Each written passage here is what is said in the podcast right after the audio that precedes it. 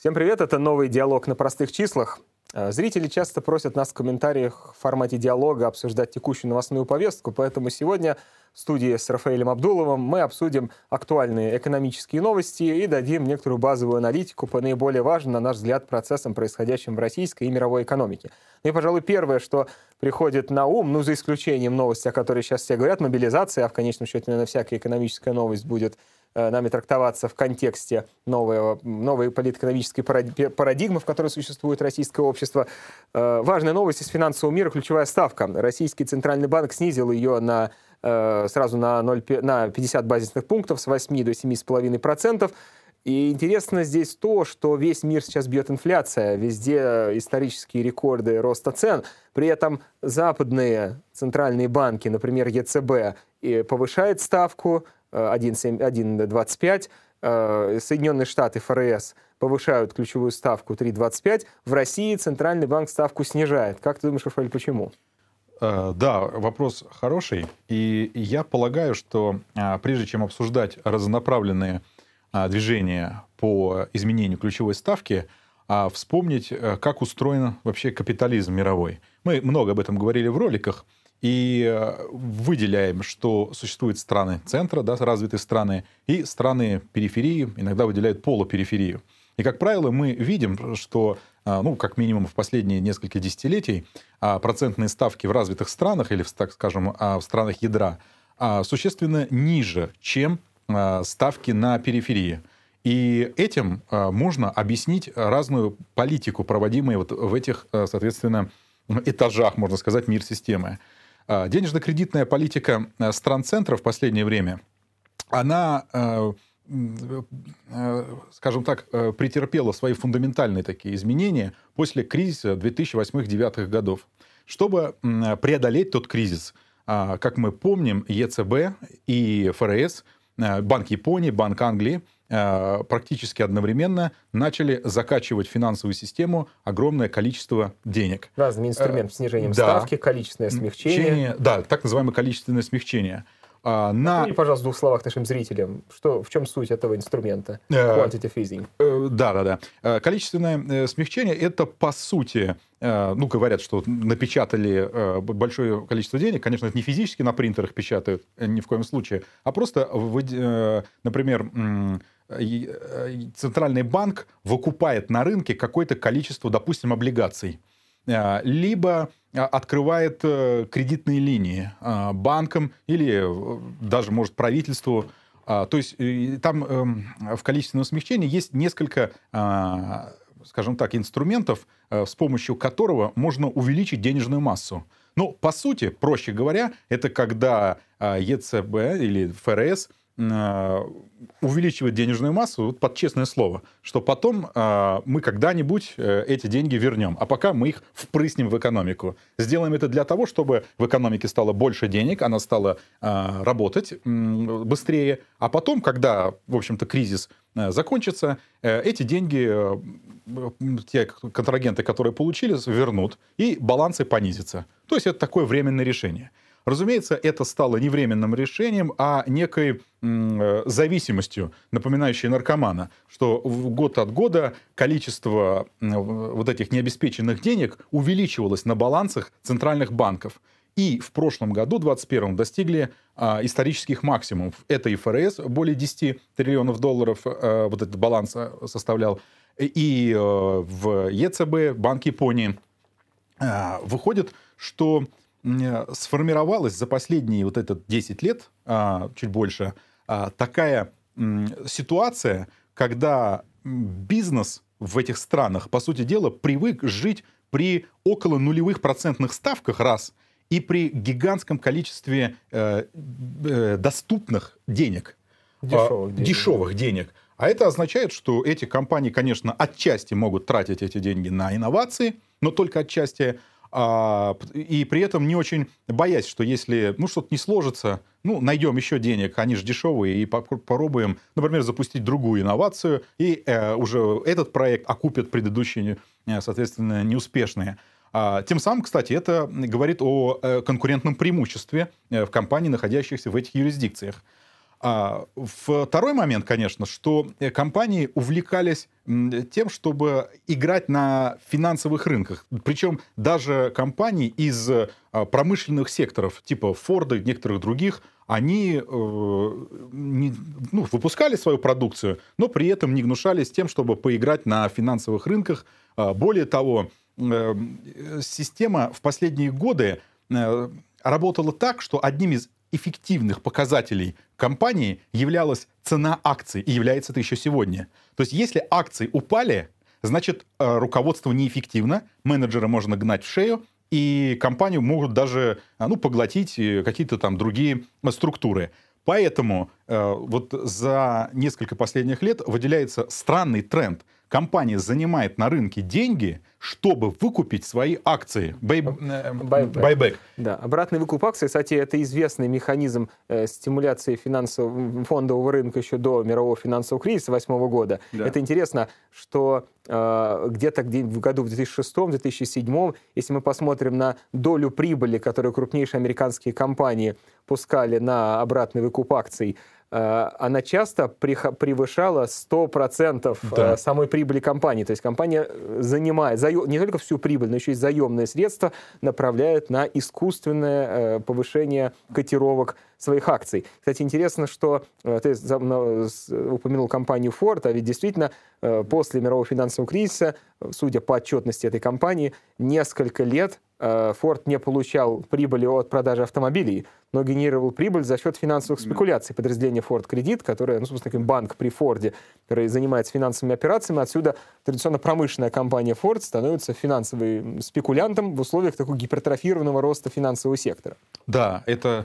Вот я хотел бы, чтобы зрители именно обратили вот на этот комментарий, что, еще раз, компания занимает деньги и тратит всю свою прибыль на покупку собственных акций. Ну, звучит просто как минимум странно. Манипуляция рынком. Да, а на самом деле это манипуляция рынком. И она происходит и в наши дни. И вот эти технологические гиганты, IT-компании, они вынуждены этим заниматься сейчас на падающих рынках, чтобы показать общественности, инвесторам, что у нас, мол, все хорошо, наши акции котируются достаточно по хорошим ценам, поэтому мы эффективны. Вот, здесь я хотел сказать, что вот дешевые деньги все-таки сыграли злую шутку с такими рода бизнесами. И главное, что такого рода бизнес привык жить в этих условиях. Все было бы хорошо, но до конца 2021 года, но бесконечное накопление, раздувание вот этого финансового рынка быть не может. Да, существует огромное количество номенклатуры финансовых инструментов. Это же не только акции, там, облигации, но и всевозможные деривативы, фьючерсы, опционы, кредитные дефолтные свопы и много чего, в которых разобраться может только профессиональный финансист. И поэтому денежная масса, скажем так, обслуживала вот этот фиктивный рынок. И до поры до времени не проникала в рынок реальных товаров, пока вот в конце 2021 года объектом торговли не стали сырьевые товары. И в том числе мы видели резкий рост цен на никель, литий, алюминий, металлы, газ. Еще газ, я напомню зрителям, что очень быстро котировки поднялись в конце 2021 года. Тогда были рекорды, много по этому поводу еще было разговоров. Кстати, до санкций, важно, до спецопераций. И до спецопераций, это очень важно. Потому что сейчас связывают, что именно цены на газ, на продовольствие вот так поднялись только из-за спецоперации. Безусловно, она повлияла на цены сырьевые, но все-таки нужно понимать, что здесь много факторов на это сработало. И, соответственно, здесь я хотел добавить, что, значит, эти процессы, дорогие металлы, газ, нефть, разумеется, означают рост издержек промышленности, которые должны, в общем-то, где-то покупать энергию. Это, в свою очередь, означает рост цен и инфляцию.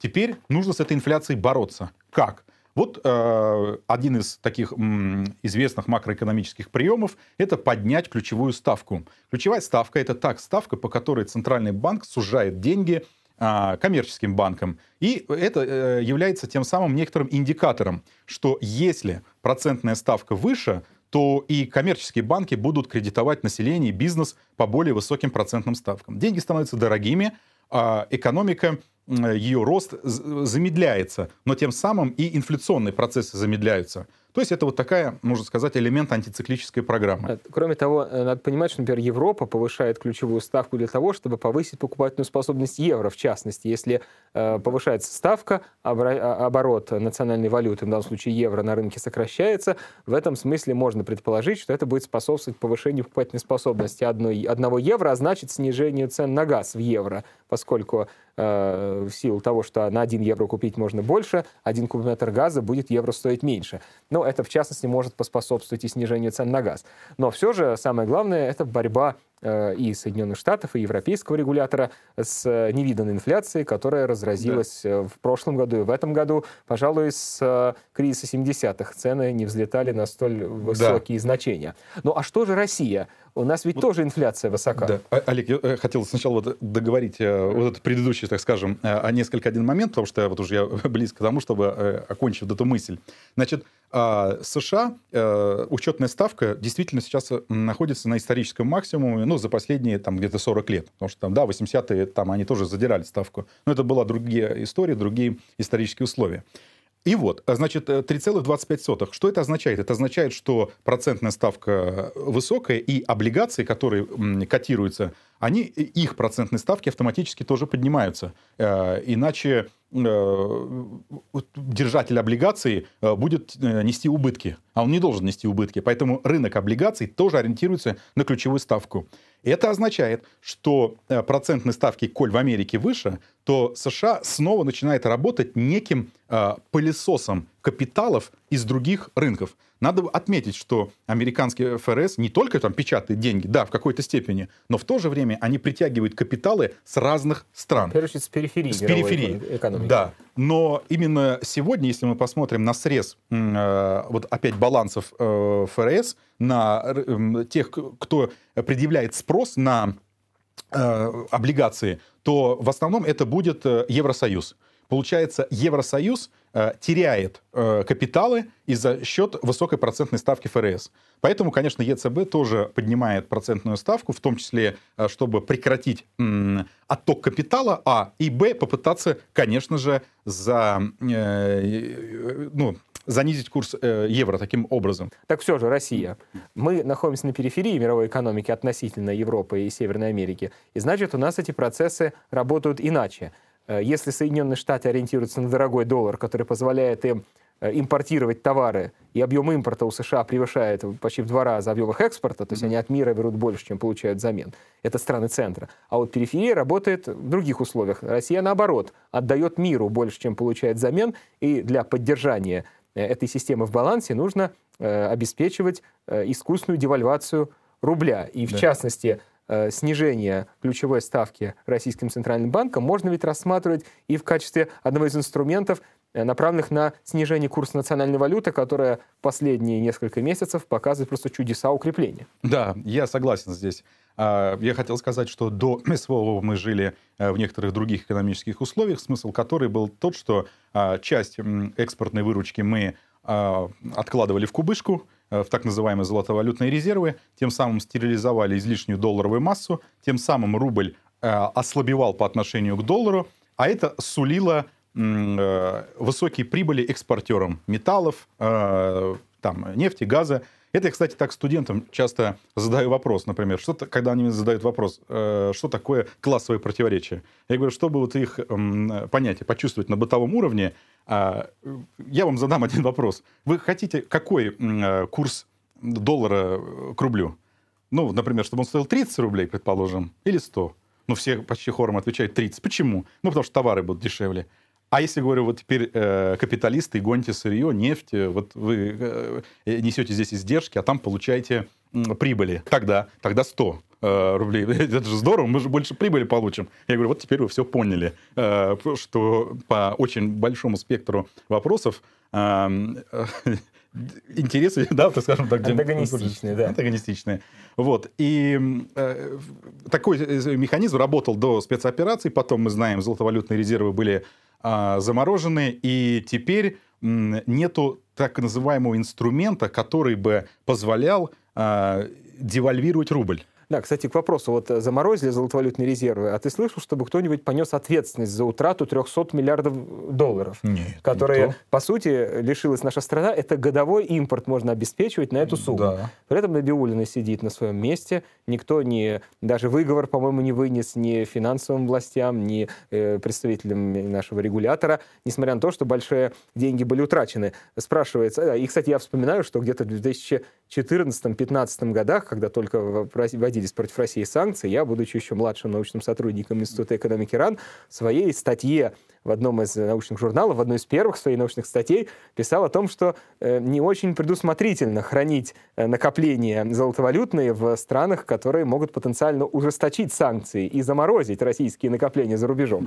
Это было понятно даже человеку, стоящему только на первых ступенях научного познания окружающего мира. При этом, как мы видим, российское государство, в общем, целых 10 лет ждало этого момента, прежде чем эти деньги были утрачены. И вот, собственно, главный вопрос. Мне думается, не просто так никто из высших российских чиновников не пострадал своей карьерой, не поплатился за эту заморозку. Мне думается, что эти деньги не особенно российскому государству и нужны. Они были обузой, они были тем вот грузом, от которого нужно было непременно избавиться, в частности, выводя его за границу в виде инвестиций в западные ценные бумаги, при размещении их на счетах западных банков. То есть, иными словами, наша кубышка, она наполняется, но само наполнение кубышки является самоцелью для себя. То есть процесс наполнения позволяет девальвировать рубль, но накопленные в этой кубышке деньги не могут быть использованы внутри страны, не могут быть пущены на прямые инвестиции, на там, закупку оборудования для каких-нибудь российских больниц. Почему? Потому что государство не может просто взять и из резервов золотовалютных купить какой-нибудь станок на предприятии. Это же частный завод, мы же частной собственности, экономика у нас капиталистическая.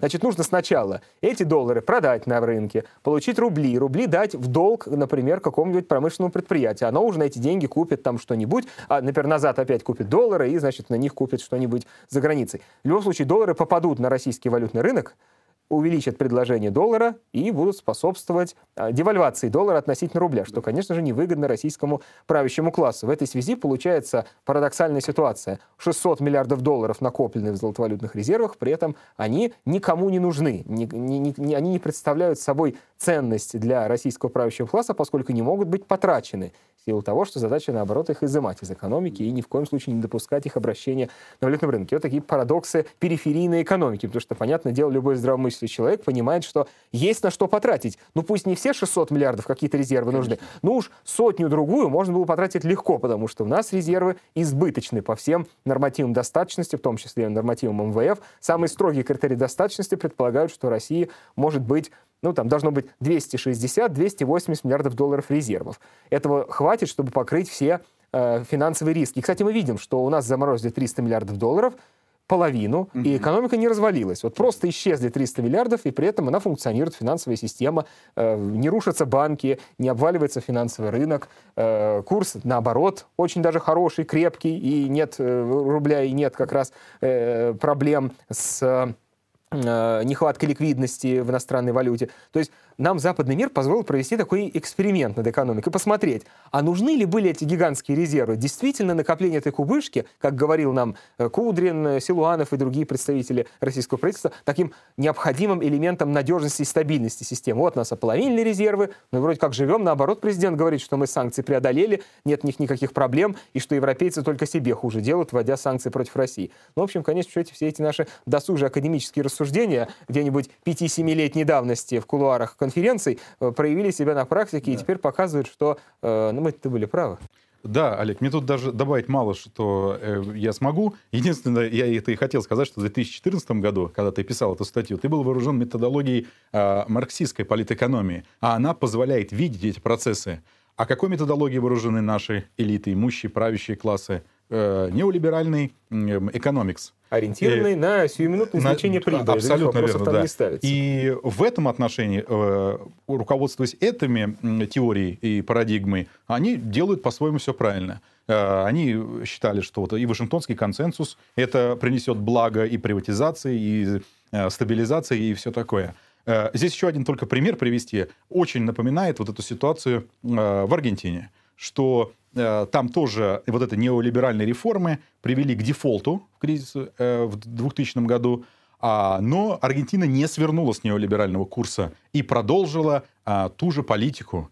И что мы видим сейчас? Что у них кризис достаточно сильный, но это они не называют рецессией, инфляция там 100%, и ключевая ставка, вот, о которой мы говорили, 3,25, например, ФРС, у нас 7,5. Сколько в Аргентине? 70%.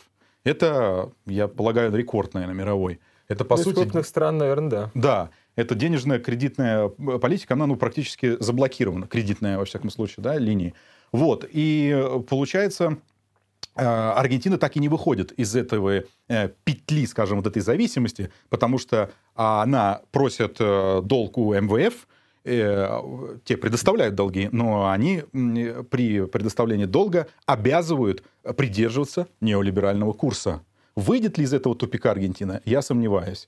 Выйдем ли мы из периферийного тупика, если будем придерживаться этой политики дальше? Если никто не понесет ответственности, то мы не сможем также выбраться. Мы только более увязнем в этом болоте. Еще интересная новость из жизни финансового рынка. В российском банковском секторе усиливаются процессы монополизации.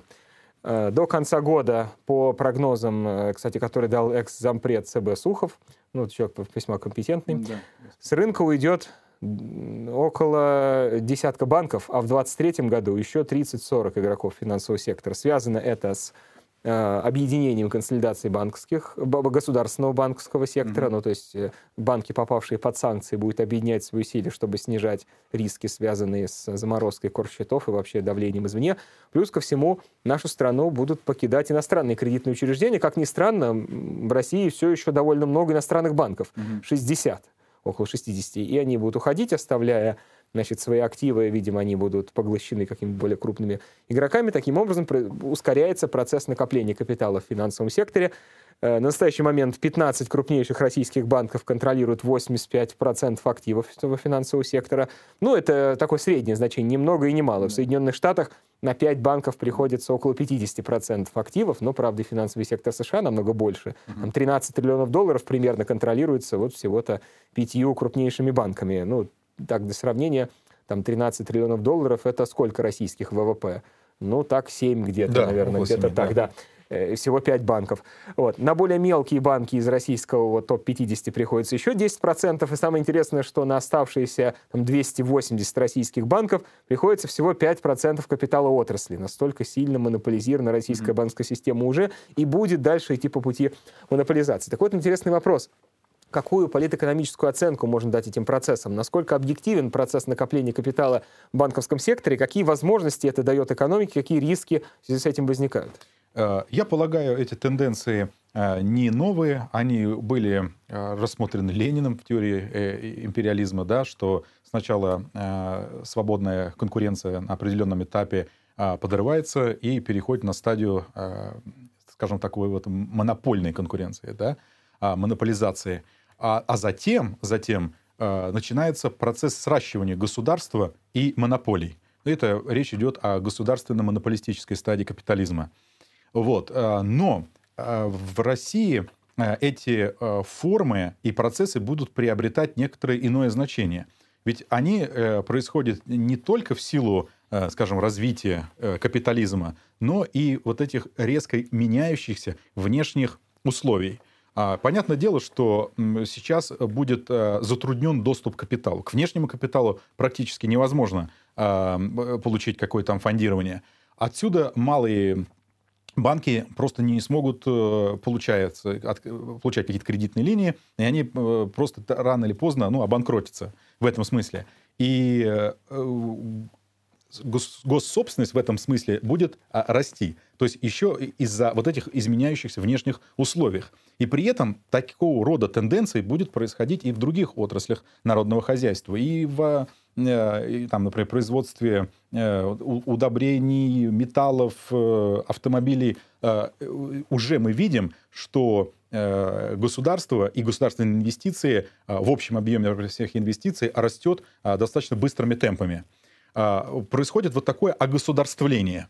Насколько это будет там, скажем, хорошо для нас или плохо, судить пока трудно, потому что все-таки надо отметить такую созидательную, что ли, возможность рынка, например, в тех же IT-отрасли и так далее. Сможет ли государство заменить, вот, например, если оно его государствит какую-то компанию, и хватит ли у них компетенций также эффективно работать? И еще раз я хочу подчеркнуть здесь. Дело в том, что, в общем-то, мы сталкиваемся с процессом обобществления и в финансовом секторе, и в реальном секторе. Но пока еще средства производства, хотя даже если они будут принадлежать государству, оно выражает интересы монополий и частных лиц.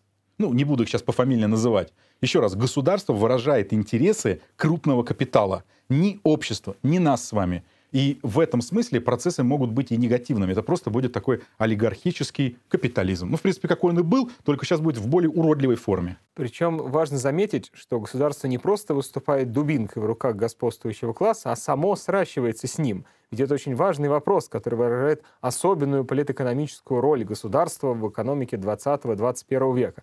Если где-нибудь на заре капитализма бизнес отдельно, а государство отдельно, государство регулирует рынок, ну, насколько это возможно, мягкое, с помощью политики laissez-faire, невмешательства, ну и просто там не допускает чрезмерного разращивания аппетитов бизнеса, который может подорвать социальную стабильность, то сегодня вообще трудно найти тот водораздел, который отделяет чиновника от бизнесмена. Они настолько перетекают из одной социальной группы в другую. Наиболее ярко это проявляет себя, как ни странно, не в периферийных экономиках, а в самых центральных. Например, в Соединенных Штатах есть закон о лоббизме, который совершенно создает легальную правовую основу для взаимодействия бизнеса и государства. Но, в частности, какой-нибудь такой представитель американского государства Майкл Эспер, он при Трампе был назначен на должность министра обороны, но при этом много лет до этого работал в компании Raytheon, это крупнейший производитель вооружений. То есть человек из бизнеса пришел в государство, а потом, когда Трамп покинул пост президента, тот опять ушел в бизнес.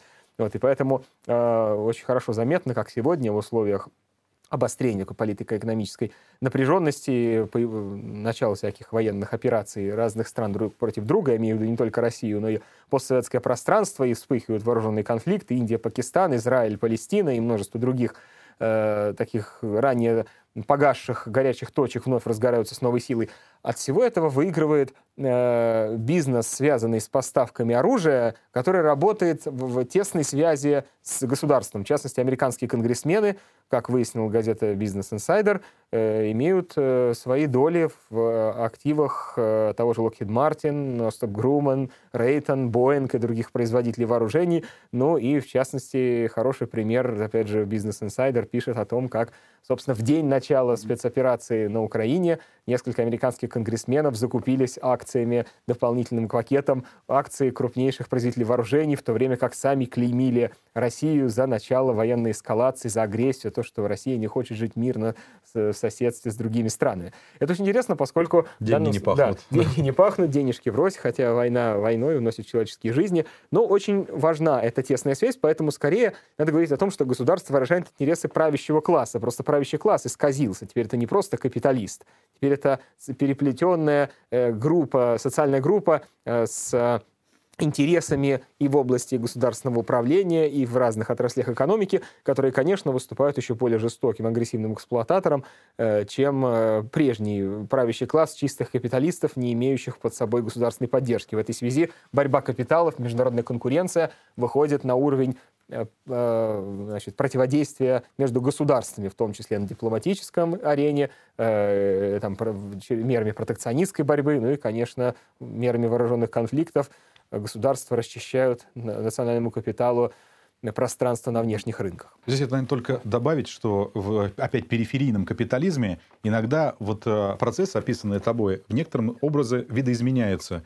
И говоря, например, про российский тип капитализма, тоже нужно упомянуть про так называемую инфраструктуру инсайдерского контроля, которую вводил экономист известный Руслан Салтанович Зарасов. Наш учитель. Да, это надо обязательно упомянуть, я думаю. И смысл в том, что даже если компания будет государственной, то или около государственной, то вокруг нее все равно будет некое поле инфраструктурного по контролю, по изъятию ренты. Ну, проще говоря, то, что, например, государство-собственник, это еще мало что значит. Оно может, например, не получать дивиденды или прибыль, потому что менеджментом этой компании будет декларироваться нулевая или около нулевая прибыль. Да, и более того, именно сама компания определяет, какую долю прибыли она пустит на дивиденды. Да. То есть бюджет зависит от воли, по сути, частных лиц, ничем не обязанных, там, например, Российской Федерации, которая является владельцем, например, половины акций «Газпрома». Да,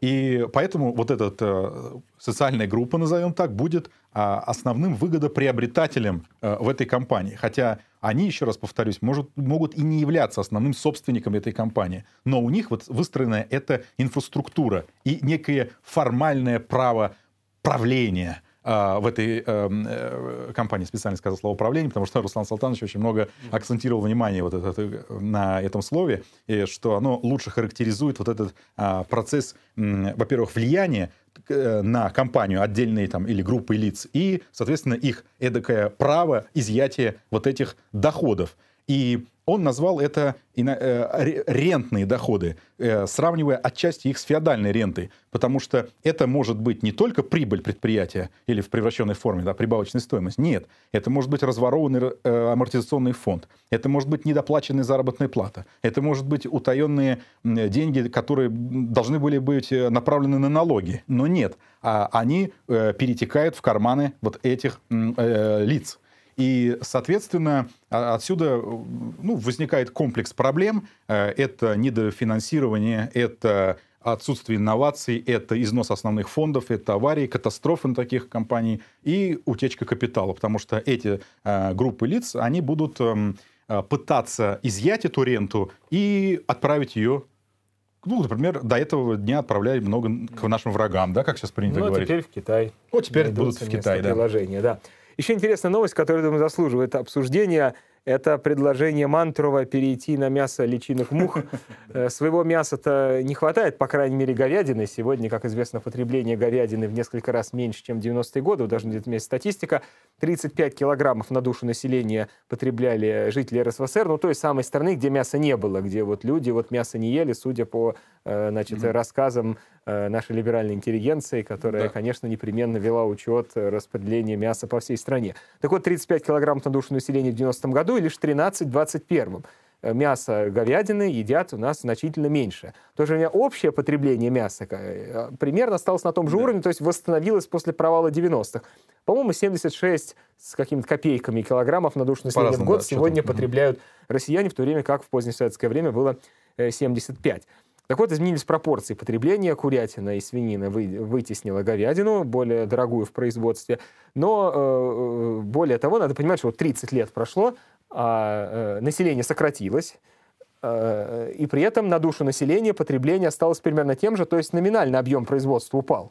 Это, кстати, касается не только мяса, и молока тоже. Молока тоже, да. 2002 год был рекордным по объему выпуска молока. Да, удой с одной коровы растет в силу просто развития технологий объективно в мире, но дойное стадо в России сокращается в силу того, что это производство дорогое. А дорогое почему? Мы начали с этого.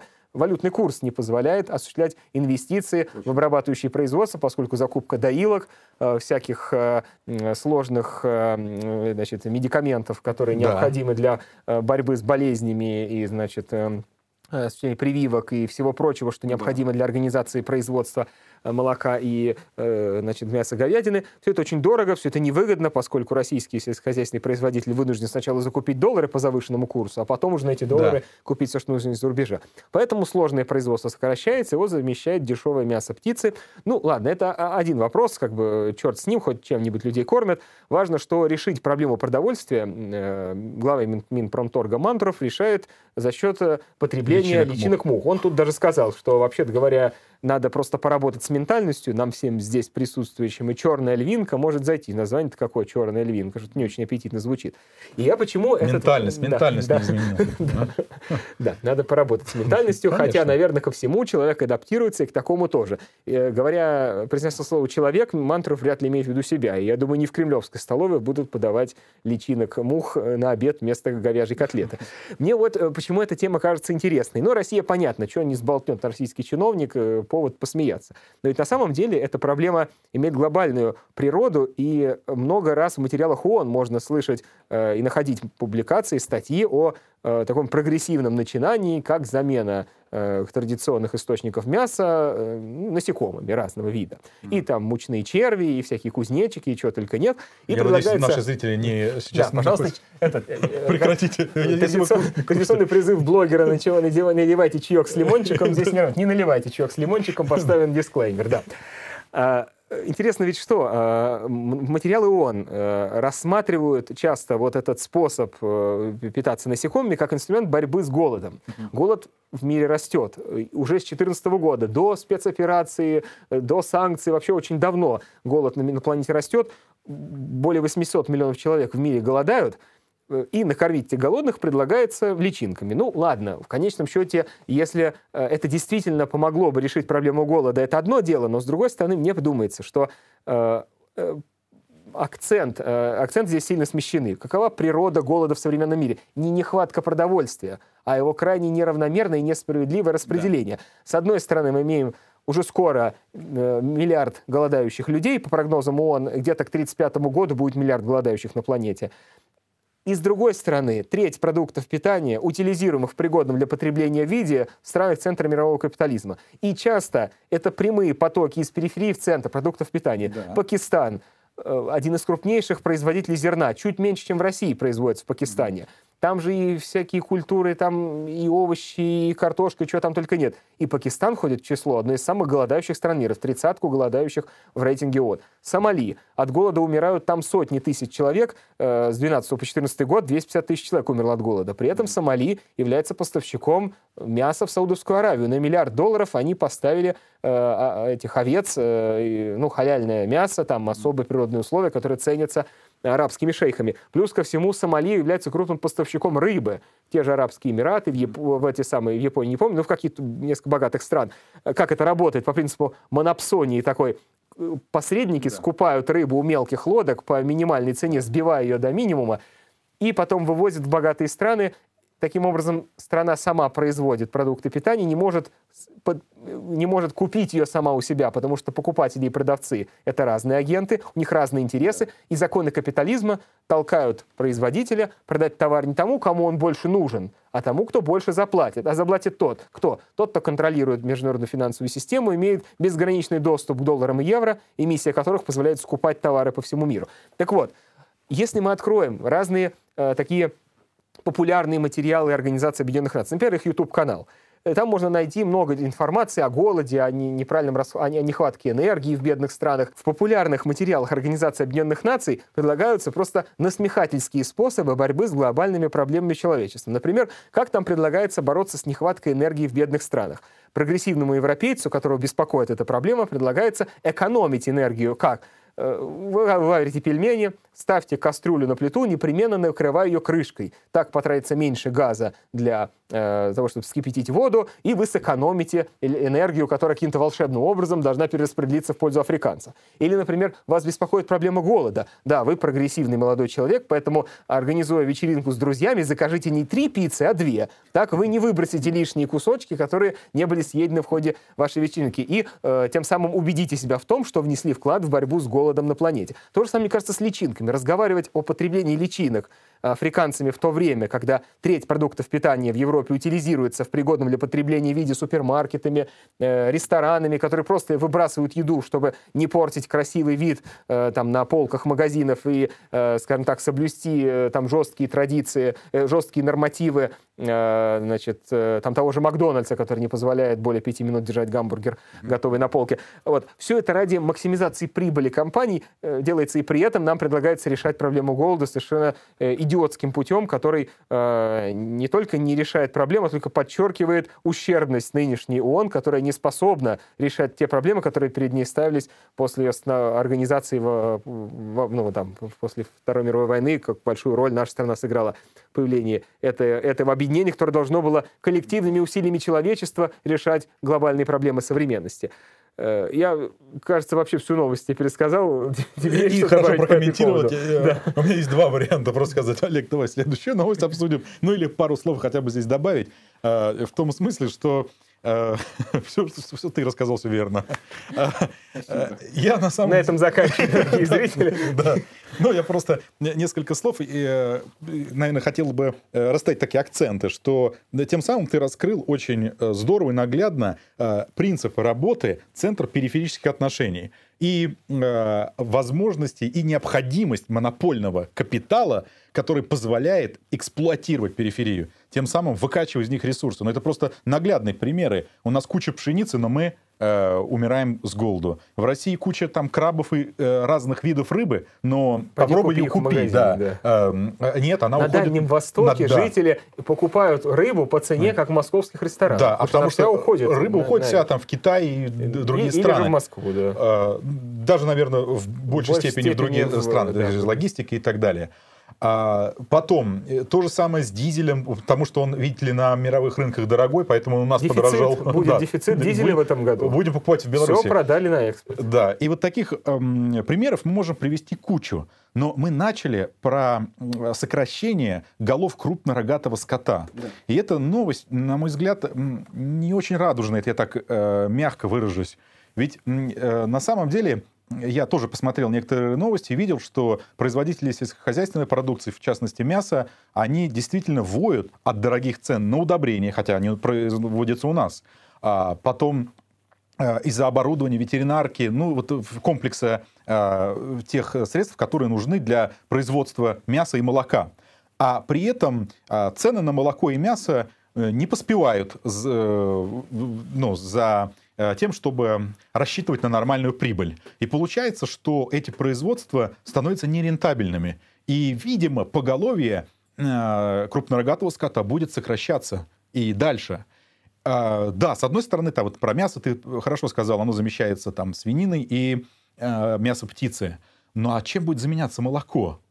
А здесь уже, думаю, что многие зрители знают ответ на этот вопрос. Пальмой, которые везут из Индонезии, и мы являемся одними из лидеров вместе с Евросоюзом по потреблению вот этой пальмы на человека. По-моему, около 6 килограмм, что ли, на человека в год. Закупаем мы ее около 900. Ну, это мало, мне кажется, даже должно быть и больше. Может быть. Учитывая, что пальмовое масло добавляется вообще повсеместно в продукты питания. Да, вот у меня сейчас эти цифры не перед глазами. Я сразу прошу меня извинить, если я немного ошибся в этих цифрах, потому что, говорю, могу ошибиться здесь, но сама суть, что дорогое, полезное, качественное молоко будет вытесняться некими суррогатами. В том числе это и сыры, все молочные продукты, кефиры, йогурты, кондитерка. Все будет содержать в себе это в пальму. Почему? Ради удешевления, ради снижения издержек и ради максимизации прибыли. Опять мы приходим к капитализму и вот к такому основному его противоречию, что ради прибыли капиталист пойдет на все.